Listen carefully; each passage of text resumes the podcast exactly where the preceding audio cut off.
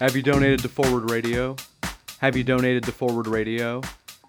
Do you know that you could donate to Forward Radio? ForwardRadio.org is waiting for you. Check it out! It's critical thinking for everyone!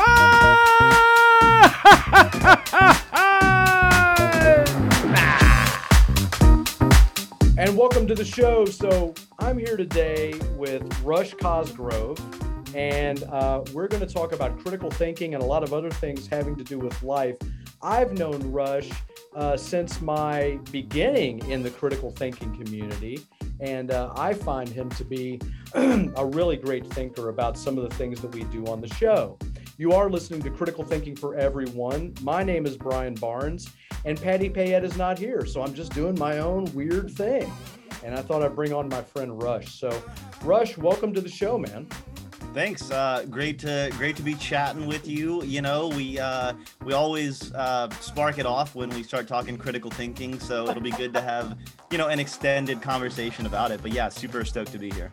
Oh man, it is great to have you. And let me just recap a little bit. So for me, um, I met Rush um, when you came uh, to the University of Louisville when you were doing research on your dissertation. Is that right, or was it? That's right. Okay. Yeah, uh, yeah, it was for my PhD. Yeah. Can you talk a little bit about what it was you were doing at U of L that had anything to do with critical thinking?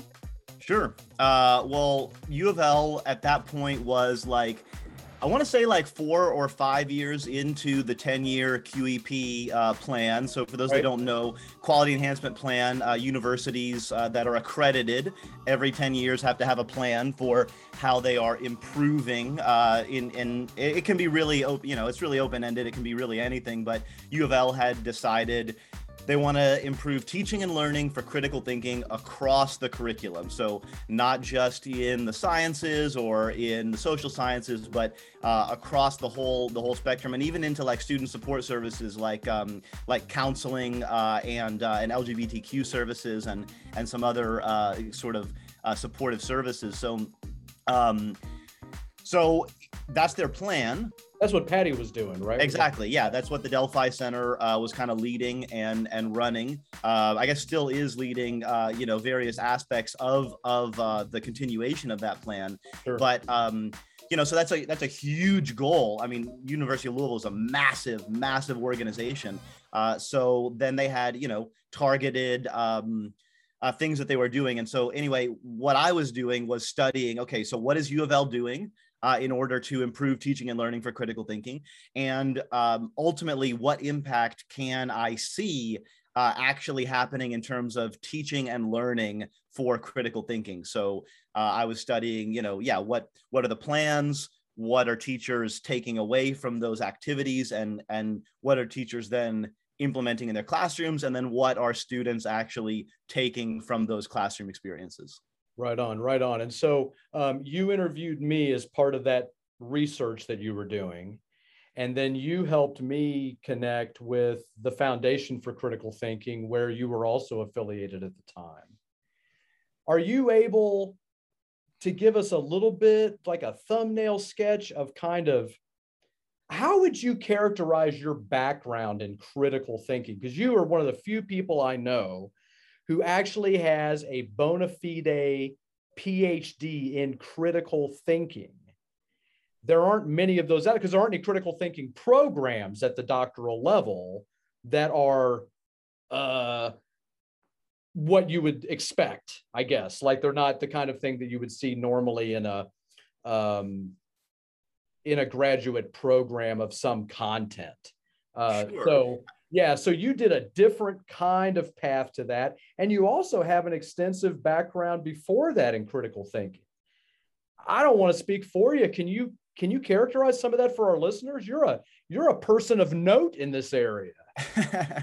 sure, sure. Uh, well, I mean, first, just like serendipity, um, the the way that I actually found you, Barnes, I, I believe we've shared this, but um, I, I, had a roommate uh, who was taking one of your business, your uh, critical thinking for ethics classes, and uh, and and I was like, oh yeah, I'm doing this study, and he was like, well, you should talk with my you should talk with my my professor Brian Barnes, and I was just like, okay, well, I was in my like participant selection phase, and I was still looking for more more folks, and so I was like, all right, you know, sounds sounds good, fine, you know, like this random uh, you know guy that I don't know in my in my uh, in my apartment, but um, sure, um, and, and so I reached out, and you know, we hit it off. Um, uh, so it's just funny how how these connections go. But um, definitely, yeah, uh, I started critical thinking at a young age. Um, I I think uh, a lot of folks know that uh, Dr. Linda Elder actually is my is my mother, okay. Uh, uh, and so um, I I started studying critical thinking from a really young age, like about eight, wow. um, and like I can remember, you know, just uh, just being taught the elements of thought, the intellectual standards, and the intellectual traits uh, were kind of the foundation of it. And um, uh, started applying it. I started doing homeschooling, um, where like part of my classes were uh, run by the Foundation for Critical Thinking, and uh, Dr. Elder and Dr. Richard Paul were my main instructors. Hmm and so I just got a lot of experience uh, breaking things down using the elements of thought um, and then determining quality, you know, using the intellectual standards. And then, you know, obviously, like often at home, we were using the intellectual traits um, and then other like sort of supportive theory, uh, like the like the stuff that's in the emotional reasoning guide uh, to kind of talk about um, our daily experiences um, and our and our studies and our curiosities. Um, and so that just kind of continued until I, I believe I started presenting uh, when I was like 14. Hmm. Um, and it was something like uh, critical thinking through the lens of a high school student. Uh, and it was just sharing my experience uh, with the foundation's ideas and how I was using them. And then uh, kept going from there until like, yeah, at 18, I went on a, a trip to Mexico. I was there for like five or six weeks and I mean, man, I was like, I was teaching 300 people in Spanish uh, at a time at 18, you know, uh, like, yeah, yeah. I mean, the basics of, you know, the elements of thought, the intellectual standards, the intellectual traits, you know, here's how you use them. Here's some examples, you know, a- asking and answering questions and getting a lot of help with my Spanish uh, as well. Uh, so that was a lot of fun. And, um, but my, so you know, I was kind of primed with critical thinking in a way uh, by by Linda, um, but I eventually, you know, actually fairly quickly really started seeing the utility of these ideas. Okay. Um, and kind of the unavoidability like you, you can't really have intellectual conversation without using these concepts like purpose question assumption information like concepts like you know conclusions point of view implications and consequences. I mean you can't like that it's part and parcel of the of academic language. Um can you so, before, before you go further because i know that you can just talk about this for our whole time and i don't have to ask questions. So i'm just going to try to break it up a little bit. When you when you say that that stuff's all part and parcel of our thinking one of the things that we often have talked about here on the show is the fact that most people don't really think very much about their thinking. And so maybe they're not very familiar. Maybe that wouldn't resonate with them. Maybe they say, well, I, I don't know what is sort of always there in my thinking or what I can expect to find that's common to my thinking or or stuff like that. I mean, what do you do you have a way of introducing this idea to people? I mean, is is this is, is if you were to share I mean, you just spoke as if you still believe this to be true, that this is in your thinking.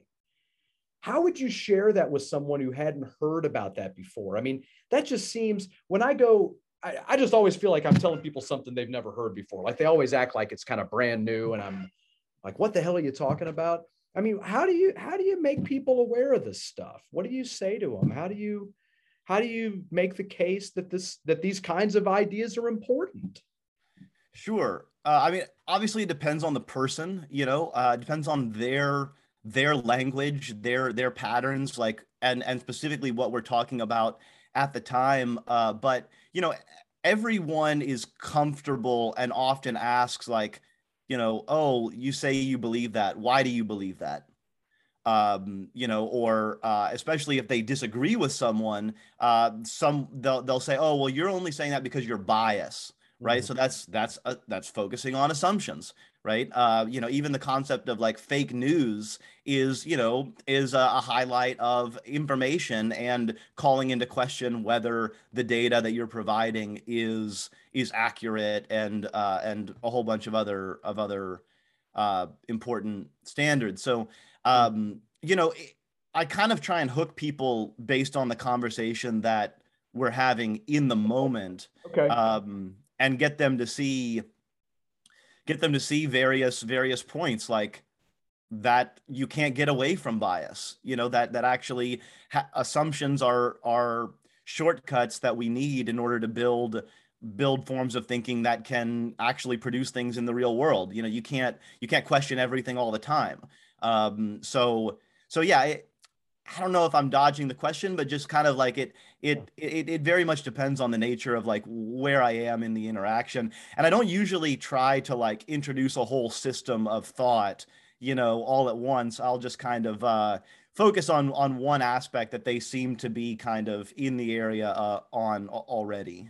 Okay, so that, that that really does help answer my question. That you kind of go in with the with the the piece that's at hand, and you just kind of deal with that do you ever find that people i mean because you've been how long has it been since you got your phd do you know? Uh eight years and three months and 22 days. So yeah so you know. Um so do you um do you do you ever find that these conversations for you become segues into discussing a larger system of thinking or are they just episodic? You're talking about coffee. You talk about thinking for a second you go back to coffee. I mean do they ever blossom into larger conversations about thinking just impromptu? Sometimes. Um, I'll, admit that uh, in my younger days i was pretty um, I guess zealous might be uh, a word. Um, just just you know, just just pretty excited about the ideas and um, like wanting to draw people in and, and show people, you know, and, and build things with people and come to conclusions and new new ideas with folks and um, I think I became uh, like unfortunately disillusioned uh, after my PhD. Hmm. Um, uh, and I could go down a whole a whole discussion about that, but I I really kind of took a step back and just started exploring the ideas more in my own mind. Hmm. Um, so I'll I'll have a conversation with someone and I'll kind of throw some ideas out there and see how they see how they take the bait. Uh, and if they're interested um, and kind of follow them along. But if not, I can kind of have like explorations in my own head um, and kind of uh, kind of have like two conversations going at, at once, like the the one I'm having with the person and then kind of the one I'm having with myself. So I, I don't try and force people. I, I think people, um, you know, people, people lives are complex and conversations are complex and moments are complex and you never know where someone is and like what's going on in their life and like what they're dealing with and why why they're why they're talking about a certain idea maybe they're holding on to it maybe they maybe they need this idea for some reason and so uh, I, I don't want to I don't want to force people into anything really anymore. Um, yeah. Okay. No, that's cool. And so um, yeah, I appreciate that. Uh, and we'll get back to that. But so so you you did this thing um, in Mexico and then you came back and you started what? What happened after that in your critical thinking development? So I went to um, I started I went to undergrad. Uh, so I was a history major, but I focused on oral history. Um, I, I, just took a random class just because it fit my schedule on oral history, and I really went down the rabbit hole. Like I I think there's um there's an incredible methodology and approach to life uh, with like the philosophy and methodology of of oral history. It's both a it's both a paradigm of study and also a, a methodology um, and that really helped me later on in my in my qualitative research hmm. um, you know that i did uh, at, um, in my master's and my and my phd uh, so so yeah i and then and then I, I, yeah went to Oxford for a master's, uh, Cambridge for another master's, and then Cambridge for a PhD. And in all of that, um, well, I'll say at first I was focused, especially at Oxford, on pedagogy, like like pretty specifically. So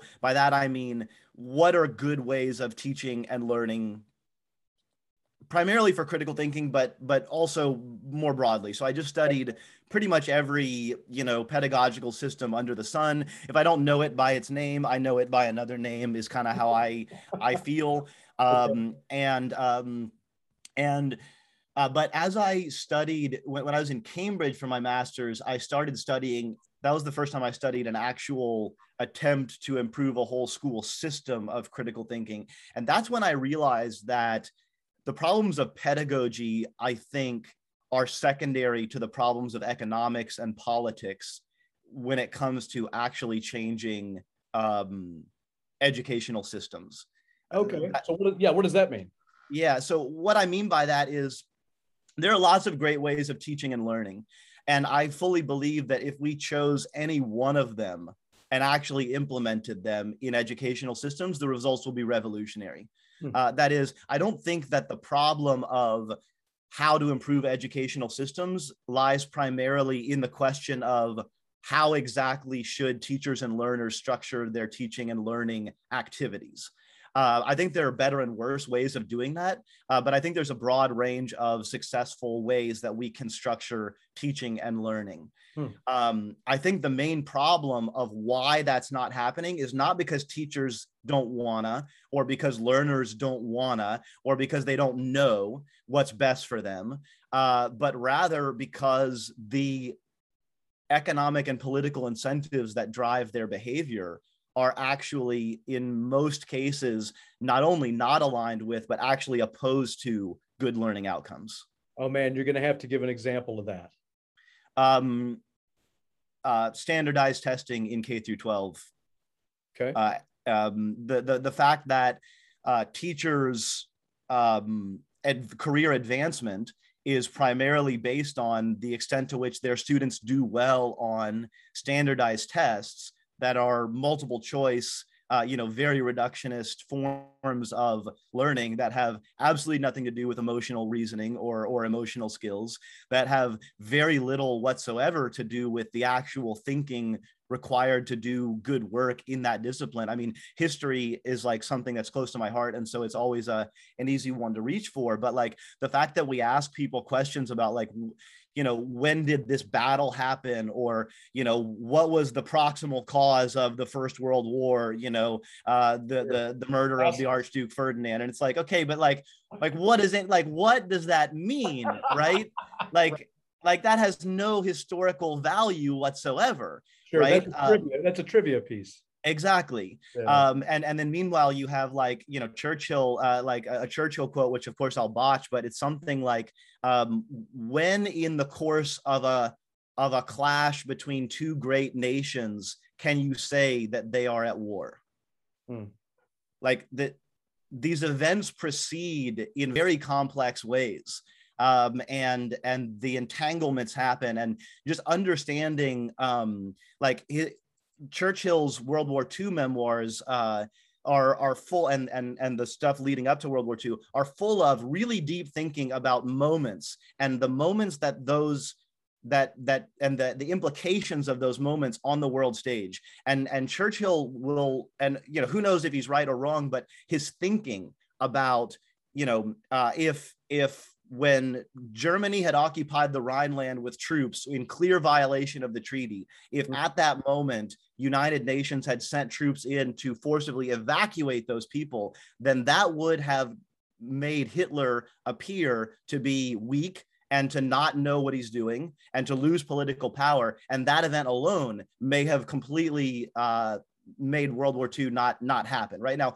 who knows? But the point is, it's thinking and it's thinking through these things that we really want people of history, students of history to to engage in, uh, not you know uh, what on what date did Hitler invade Czechoslovakia or whatever. Um, so anyway, I went on a little bit of a historical two tangent. I'm, I, you know, I'm, oh, I'm actually I'm rereading Churchill right now, so it's on the mind. Um, but uh, but the point is, you know, if we want teachers to have their students think along those lines, then we have to incentivize that behavior. You, you can't ask teachers to do what's best for their students at the expense of their own career, which we all know that teachers are not paid well enough, especially in the K 12 system. You, yeah. you, can't ask teachers to do more work and get less pay uh, to do what's best for them and think that that's going to result in a system of greatness. Okay. Okay. That's a powerful statement. What will result in a system of greatness? What even is that? What's a system of greatness? What does that mean?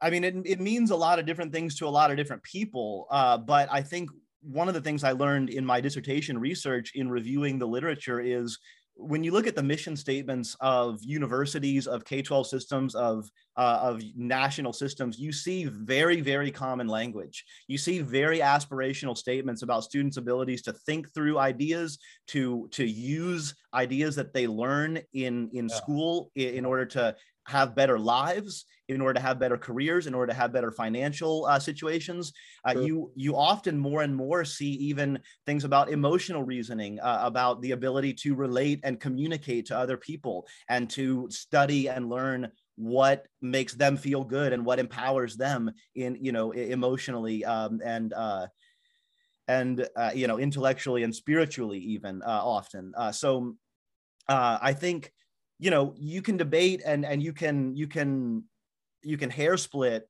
but i think everyone uh, will agree that like those are general directions that educational systems should tend towards.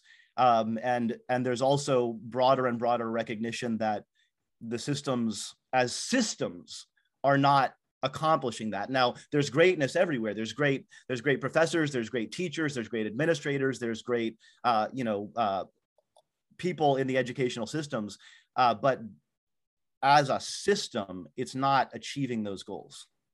So, is it something as simple as I mean, you said earlier that we could take any of these educational systems very seriously and accomplish really good things.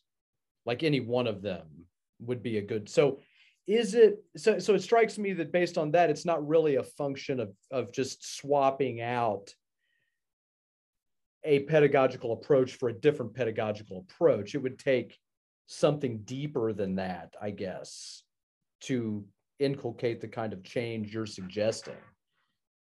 Do you, can you can you give us a, a sense of what that looks like and what's needed in education then to to do that? Well, you have to read my dissertation for the full answer.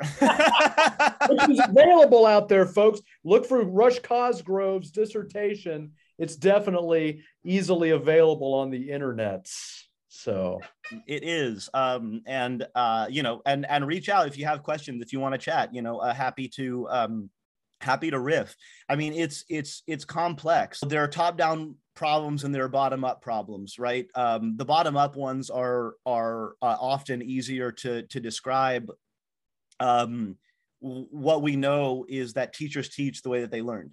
Sure. Um, and that teacher training programs by and large are unsuccessful um, largely because by the time teachers go into them they have years and even decades of experience as learners mm. um, education, you know, and, and even to step back broadly, everyone has years and even decades as learners. And so, you know, in contrast to like uh, probably uh, uh, most like scientists of, of other stripes, when I have conversations with just the general, just just folks on the street, so to speak, um, you know, they'll often say, "Oh, well, you know what?" And they, they find they they find out I'm an educator. Oh, you know what? I think the problem with education is um, you know, and it's like, okay, cool. Like what, you know, what have you got? And it's because they've had certain experiences. So they, sure. they, they want to talk about solutions. Whereas you know if you're a nuclear physicist i, I don't believe that there you know someone in the party is going to go well you know what i think the problem with nuclear physics is? You know? It'll be fun conversation. So so it's good on the one hand because folks have experience that they want to share but it's also uh, makes it a little bit more difficult because people want to want to give you their answer rather than maybe listen to you know your your expertise having having studied it at, uh, explicitly in a, in a number of ways. Uh, but in any case um, so teachers come preloaded learners come preloaded with experiences right? Um, so uh, so those are some of the problems. And then as i mentioned before from the top down um, you know every system has incentives for how you're getting a promotion or a raise. And by and large those systems are based on um, uh, you know standardized forms of of uh, of reporting and recording uh, that in general are not actually in line with uh, with student learning outcomes. In the K-12 system, it tends to be standardized, high, you know, high stakes standardized testing. In the university systems, uh, you know, beyond like two-year community colleges and such, in universities, it tends to be like publishing uh, and other other forms of like academic research or presentation, um, or like if you're looking at like even beyond that, like university ranking systems, those tend to be based on things like student teacher ratio and uh, you know the the academic uh, quality of your staff which again is determined by research and publication. Uh, so there's all sorts of gaming you know there's gaming by universities to get higher rankings there's gaming by professors to get higher uh, research publication there's gaming by students to get higher grades within the frameworks that teachers devise. And so it's all kind of misaligned with actual learning. And until we solve those incentive uh, issues, mm. th- there's always going to be there's always going to be some significant gap. Some kind of a mismatch in there. In the yeah. Yeah. yeah i mean on the on the learning level you can't ask students to learn historical thinking and then judge them on a multiple choice test uh, right and then and then but then why are you judging them on the multiple choice test because you're required to teach 800 people in a in a semester and you don't have time to read 800 essays every 4 weeks and give people individualized feedback Absolutely right? uh, so like again all of the systems all the way through are kind of driving more toward um, memorization and regurgitation rather than actual critical thinking. Okay. We are talking with dr rush cosgrove um, He's an old friend of mine from critical thinking uh, environments near and far. And he has joined us today uh, to share his insight. You're listening to Critical Thinking for Everyone on 106.5 FM, WFMP LP. This is Forward Radio. It's social justice radio out of Louisville, Kentucky. And uh, you might be watching us too. It's quite possible on Facebook. Uh, and so you should feel free to reach out to Rush um, if you'd like to. What's the best way for people to get a hold of you, Rush? Um, boy, I guess just uh, on email, rush.cosgrove at gmail.com. Okay, very good. So we were speaking um, up until now, we've been talking about your education and critical thinking and your formal education. We've um, we've sort of gotten through a little bit of your um, time in graduate school since graduate school, I know you've changed your approach when it comes to professional education. So you're doing some different work than you had been doing prior to your graduate work. So can can you update us on what you're doing and also can you can you tell us if this new work has anything to do with critical thinking? Are you still involved with critical thinking um, activities and, and uh, development and stuff? Uh, totally, yeah. Um, I mean, it's it's all of a piece. You know, um, my heart is in K twelve and university education. Um, I, I really think that like where I want to contribute in my life is toward improving systems of education, mm-hmm. uh, as I as we've been talking about. Um, I have temporarily left those spaces um, primarily because of the work that I did in my master's and PhD, where I I I know I've been talking about the organizational problems. You know, I just realized like in the K twelve system, for example, there's no short term world where those incentives change. Hmm. Uh, there, there, there's no short-term world where either standardized testings, high stakes standardized testing um, is is eliminated, or that it becomes of a type that would actually facilitate the kind of critical thinking and emotional reasoning that that we've been talking about. Oh it's, man, really? Like there's nothing? I, I that's my reading of it. Huh. Um, and and I, I think that's primarily because of the because of the issue of time and of the desire of these systems to actually create a hierarchy of learning uh, learning out learner i should say learner outcomes. Uh, so that is um, universities need a way to sort out high school students into the students they want and the students they don't want.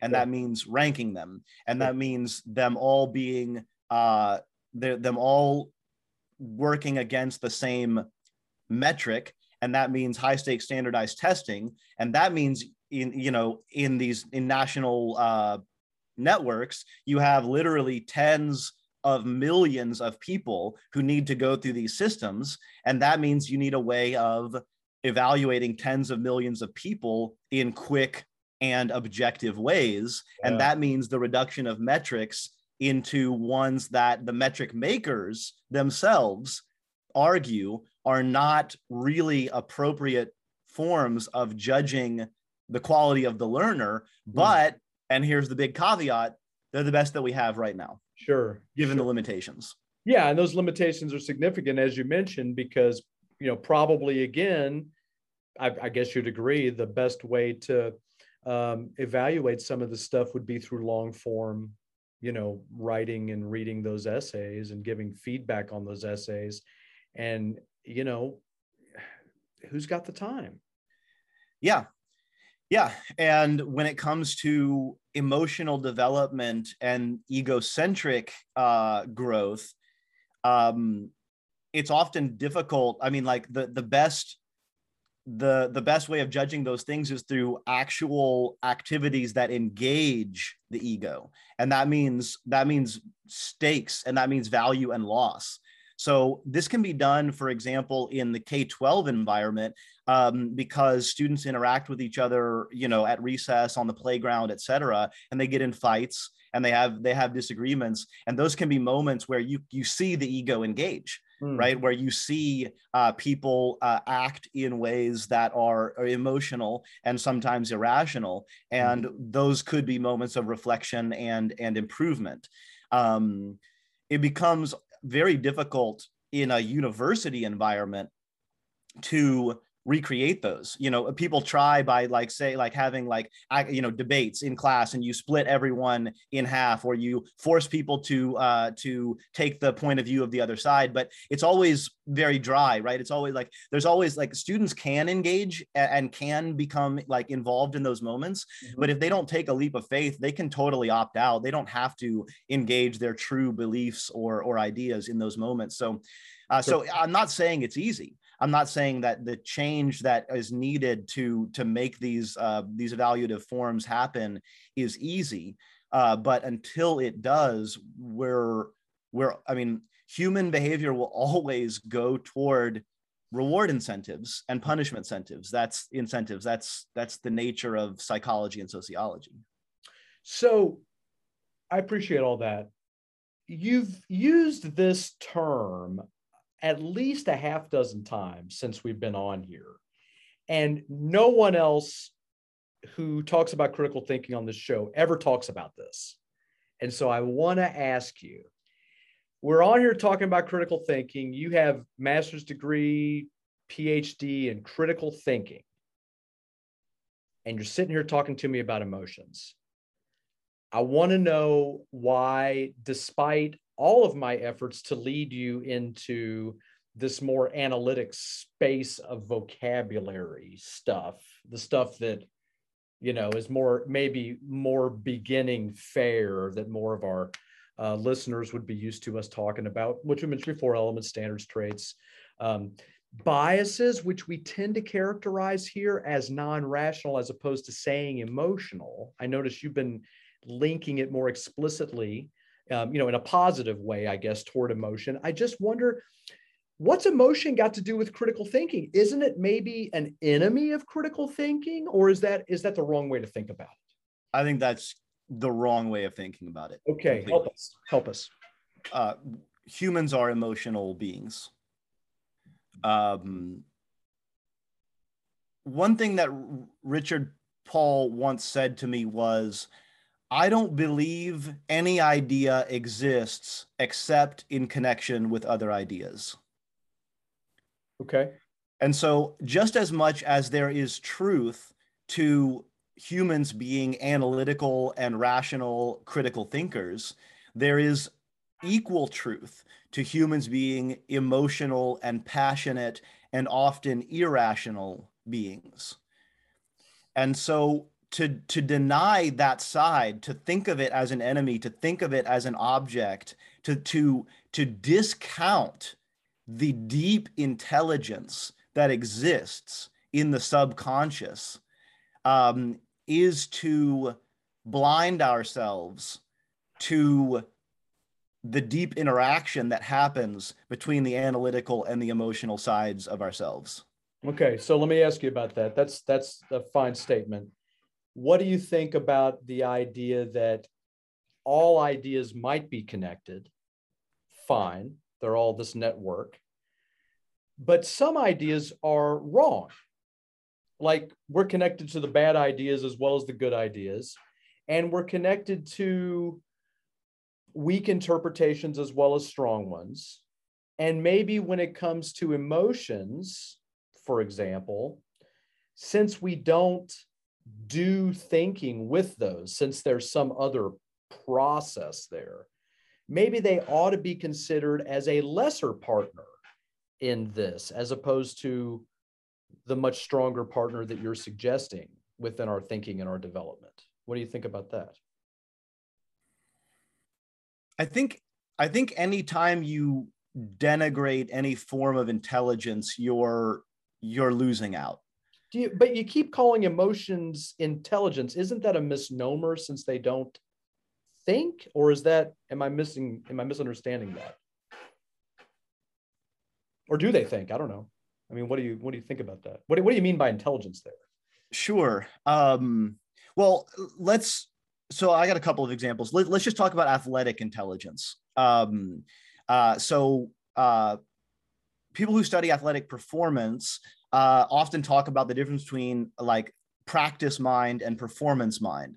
Um, and that when you are when you are performing you are yes using all of the principles and ideas and behaviors and processes and forms that you that you practice in but you you you rise above that and you become a kind of improvisational reactionary creature that is able to respond and and create new things on top of those things in the moment that sure. your rational analytical brain could never actually like in that moment come to uh you know in basketball sure. i play basketball you know you're you're moving and you you can just feel the defender kind of be off balance and a gap open up and you and you shoot through that gap. Um you don't think about that. Your body just responds to that before it happens. So that's that's not exactly emotional um, but it's a form of intelligence that i think is very clear um, and uh, and that a lot of people um, a lot of people are uh, are highly uh, aware of and talking about uh, but let's get into the teaching space for a moment. Um, you you prompted this and I, I, love the way that you prompted this question uh, by by talking about like some ideas are wrong okay? So let's talk about a wrong idea that, that we've talked about in this uh, in this interview. Um, it is wrong to judge students of history by multiple choice tests. Okay. It is wrong. Okay. Why do brilliant passionate caring professors and teachers do this. Why do they do it? Easier to grade. Easier to grade. And and and and we could say that is we could also say that is wrong. Okay? sure. Yeah. We could, right? Uh so so then why? Why is why are they why are they what is the what is the thing? Is it are are are teachers actually like thinking to themselves, well, uh, you know, I know this is I know this is wrong uh, and or, or you know yeah are they what are they doing? And and i think when you get down to it you're going to get to emotional emotional answers. You're going to get to answers like i don't have the energy to do this. I don't have the time to do this. If i do if i if i if i do this i won't be able to publish. I won't get professional uh, advancement my life will not be fulfilled because i will always be poor and i will not have the money i need to build a family or like or travel or whatever you want to do. I think those are primarily emotional reasons. Okay but those could be like someone like when i'm hearing you i'm thinking oh he's giving reasons so it's rational. But you're saying that same approach can be interpreted as more emotional in response than rational yeah i mean i think when you get down to it the the actual thing that's driving all of those rational forms of thought is i want to live a fulfilled life okay. i want to travel i want to have a family okay. you know uh, i i want to feel good about my place in the social hierarchy okay. um you know those are emotional needs if we were robots if we literally had no feelings uh, we wouldn't have those kinds of concerns. Mm. Okay. We have we have emotional and physical needs uh, and and desires, and and those are largely, I would say, driving our our thinking. We use thinking in order to in order to fulfill those those things. Mm. Um, so it it's it's not that either one of these things is better or worse or more intelligent or less intelligent or more capable or less capable. It's that they interact. Yeah. Okay but but but let me just let me just jump in for a second. So i'm going to use my emotions to help me. I don't know what i'm going to do with them. I'm going to not use my thinking i'm going to try to get guidance from my emotions when I try to do that, I often find myself thinking about the emotions. And that's where the guidance sort of springs from. And so, in that way, I guess I would want to say that the emotions are still like the way that I use them, maybe to accomplish things or to achieve goals or to set goals still strikes me as as highly intellectual. Like that's more it strikes me that that's more content than process. What do you say to that well i'm not sure i followed the the last part of what you're saying but um emotions strike me as more of a content thing that i would analyze the same way i would analyze anything else as opposed to emotional guidance being a different process from my intellectual one is that clearer? Yeah. Okay. I think I see where you're going. Um, one of the different things in terms of content um, with emotions is um, it's very hard to quantify. Sure. Yeah. Yeah. Um, so you think about quantifying, for example, um, the, the the feeling of freedom and of the ability to do what one wants versus uh, making more money that will in the future allow you to do more of what you want. You know um, it's difficult I mean, human beings all the time, we we come to these these moments we don't know how to make a decision like that. Mm-hmm. And it's largely because you can't just put it on a ledger and say, well, here are the positives and here are the negatives, and there are more positives than negatives. Uh, okay. So let's do that. But then one of the negatives is a huge negative. You know, it's outsized. Right, uh, and so even though there are only three negatives and there are five positives, that one negative is like a it's like a no go. Right. right? right yeah. um, so I, I think it's not the same as like other other forms of content in in that way. Okay. Okay. So when i've when so so i regularly am irritated with the phrase on the show. I'm regularly irritated with the phrase emotional intelligence because i think there's oh. i think there's conflating going on uh-huh. a lot of the ways this is described. You would say that i should give that uh, a different look.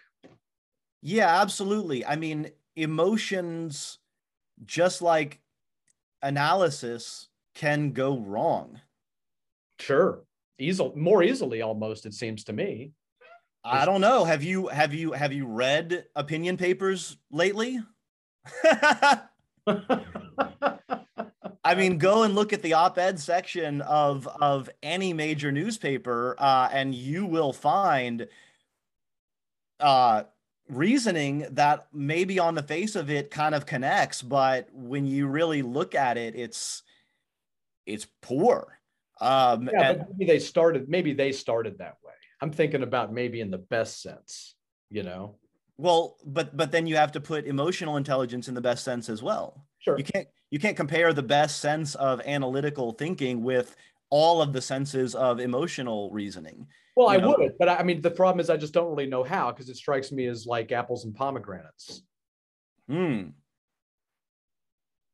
Those, well, anyway, um, yeah, you can't. They shouldn't be. They shouldn't be. They shouldn't be like they're they're they're just different. Yeah. You know, emotions exist literally, literally on a qualitatively different plane of existence. Sure. Yeah. Yeah. Right. They're a different thing than thoughts. Um, right. Uh, but it's also uh, a undeniable fact that they cannot be disentangled. There is no there is no creature on earth that thinks and doesn't feel. Hmm. Uh, and I don't think that there's a creature on earth that feels and and doesn't think. Now oh, we could de- we could debate, we could debate, you know, we could debate on that. Sure. Uh, but it's something I've it's something I've thought about a lot. Mm. Um, uh, and I, I, really feel that um, that the two go go hand in hand, at least on Earth. Okay. Um, uh,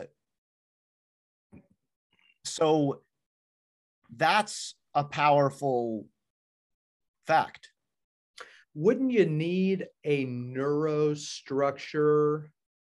I'm just thinking, just based on your assertion, I'm just thinking of the humble paramecium, right? So it's definitely going to move around based on stimuli of some kind.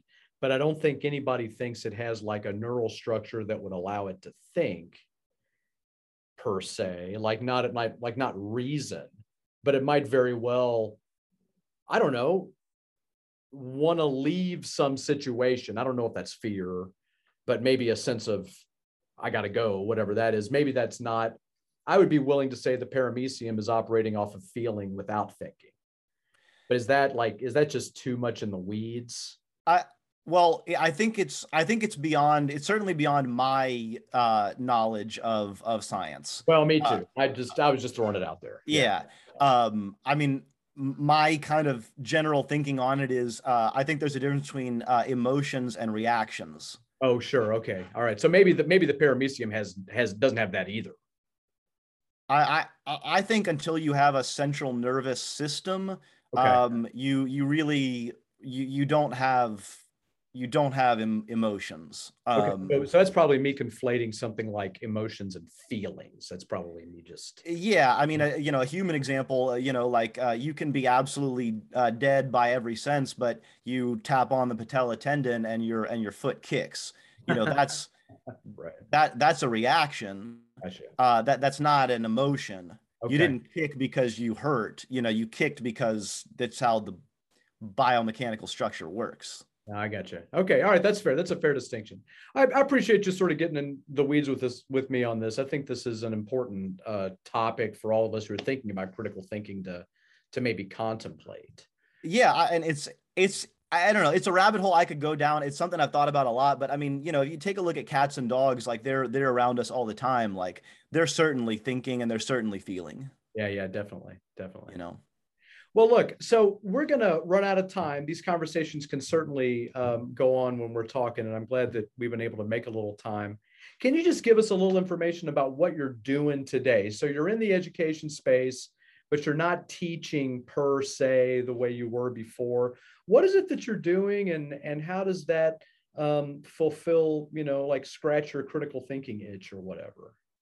Sure. Yeah, I'm I'm building various educational products, um, mostly in the uh, would would call the tertiary uh, education space. Uh, so. Uh, so tertiary education. Uh, so there's primary, right? K through uh, K through eight. Uh, yeah, K through eight. There's secondary, which is nine through 12 high school, right? And then there's uh, tertiary education, which includes like university and college, but also includes like uh, technical training, job uh, job training, career career work. Uh, so uh, that's kind of the the general like uh, slice of the pie. Um, and so I'm mostly working with uh, either uh, individuals who want to get a get a different career or uh, or um, uh, corporations or, or uh, large organizations that want to upskill their their workforce hmm, okay. um, and building mostly in the technical like data science data analytics and web development uh, space and um, uh, how it how it scratches my itch is because you know these programs always start with well we want to teach these technical skills. We want to teach sql we want to teach python we want to teach javascript we want to teach you know uh, whatever it is. And um, and so here's what this skill is and now let's have you use it. Uh, but when you get down to it it's always about understanding uh, and thinking rather than like learning some skill and memorizing it and and applying it uh, is that the way that the corporate world looks at it or is that your take on it like does the corporate world say ah these these product innovations are really just thinking problems or do they or do they see it in a in a more direct or shallower way? Uh, some some the one, some the other. Uh, but once you build products and you have certain outcomes, you you can always show that, for example, the students who are doing well in the course are the ones who know how to ask questions. You know they're the ones who know how to look at the resources that they have on offer and actually take advantage of them. Mm-hmm. uh, you know when it comes to coding they're the ones who can actually read an error message and debug it and do some google searching and find someone who's thought about that answer and then apply it to their own to their own code. Um, so uh, so that always like is my entree into like right these people know how to learn and the ones who struggle are the ones who aren't very good at learning how uh, they don't know how to learn. Uh, they don't know how to en- engage their own uh, their own problem solving uh, you know processes. So so that's kind of the entree. Hmm. so you work with clients i guess. Mm-hmm.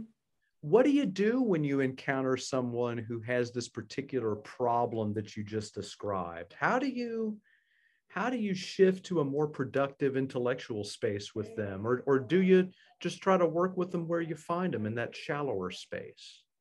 Yeah i mean you always you always try and educate folks. Some people don't want to spend the time and effort it takes to to build that. Um, but uh, many do. And at that point it's you know uh, i often use educational research uh, to show uh, for example formative assessment is something that a lot of research has been done on as as having a lot of impact. And what formative assessment really boils down to is giving you know teachers and students talking to each other about how students are thinking about their learning and their prod and the, the products of their learning uh, and teachers guiding students to think about the products of their learning more like the teachers do than like the students initially do uh, and so that's basically using intellectual standards uh, to judge the quality of your work. Hmm. You know, one of the things back when you and I were spending a lot of time thinking about critical thinking theory, one of the things um, that came up a lot from my point of view was the idea that, um, you know, maybe there are a lot of intellectual standards out there that, in particular, when you get into different disciplines, there may be a lot of discipline specific standards that maybe you wouldn't include in a more general list. Have you come across any of those that you could say, ah, for this, this is definitely a standard you'd want to use for this kind of thinking that you wouldn't you wouldn't think of for everything? Can you can you come up with anything like that, like something that's a discipline specific standard? Sure. I mean, first of all, I, I've more often been impressed by how often discipline specific standards either map directly or are some uh, slight variation on the general intellectual standards that the the Foundation for Critical Thinking has uh, has provided. Oh wow, because um, they only provide about ten or so. Yep. Okay. Yeah. So I mean, even like you know clarity, you would think like, how does clarity apply to writing code? Uh, well, you need to be able to read code. And in fact, most of what coding is is reading code. Uh, it's you know everyone thinks of like a hacker like a, a, coder is like just like typing things out but mostly what they're doing is looking at a bunch of code in a bunch of different files finding problems kind of seeing that okay these things aren't quite connecting and then going and finding other code and reading a bunch of other code that solved a similar problem and then writing very small lines of code to actually solve the problem. Um, so clarity uh, of writing you know precision of naming things. I can't tell you how many issues come up with slight misnaming between variables right? So like those are some examples where you wouldn't think that this would apply um, but it, it really does. Okay okay. Well I think that was easier than I thought it was going to be. If you were gonna, if you were gonna leave our listeners here with a critical thinking nugget, from a, an eminent critical thinking, uh, you know, participant and developer such as yourself, what can you what can you offer the people? I would say you are a critical thinker. I would say it's it's in your nature to be a critical thinker. Anybody. And everyone. Everyone um, this is not something that is out of your reach. It's not something that is reserved for the elite. Um, this is a, a, a daily, uh, down to earth, emotional experience, mm-hmm. um, and and the extent to which you want to improve as a critical thinker I think is directly tied to the extent to which your needs are not being met and you want to better meet those needs in whatever way that means to you. Um, and so the tools that the foundation provides and that other other groups provide on this, and there are a ton of uh, a ton of great ideas out there about how to improve our thinking. Um, those are there for you to consider, to try, to apply, to see the results, to try again, to see those results, and and to just continue to move and, and improve your and improve your life again in whatever way that means to you whether it's about the stuff you do for fun whether it's about your relationships with your friends and family whether it's about your professional life whether it's you know about your uh, hobbies and pursuits whatever it is uh, whatever you want to get better at if you want to get better at that you are unavoidably doing critical thinking. Now, whether you're doing it well or whether you're doing it poorly, or, or, the extent to which you're doing it well or the extent to which you're doing it poorly, that's a different question. Uh, but critical thinking really is for everyone, and uh, and you can absolutely achieve it. Well, I don't know any better way to end the show, ladies and gentlemen. Critical thinking impresario, Dr. Rush Cosgrove, here to help us maybe upgrade our stylistics just a bit. Really appreciate you making the time for this, brother. It's been a lot of fun. Uh, I hope I hope folks get something out of this. I think they will. I hope you'll uh, consider coming back and joining us again when Patty can. Anytime, my friend.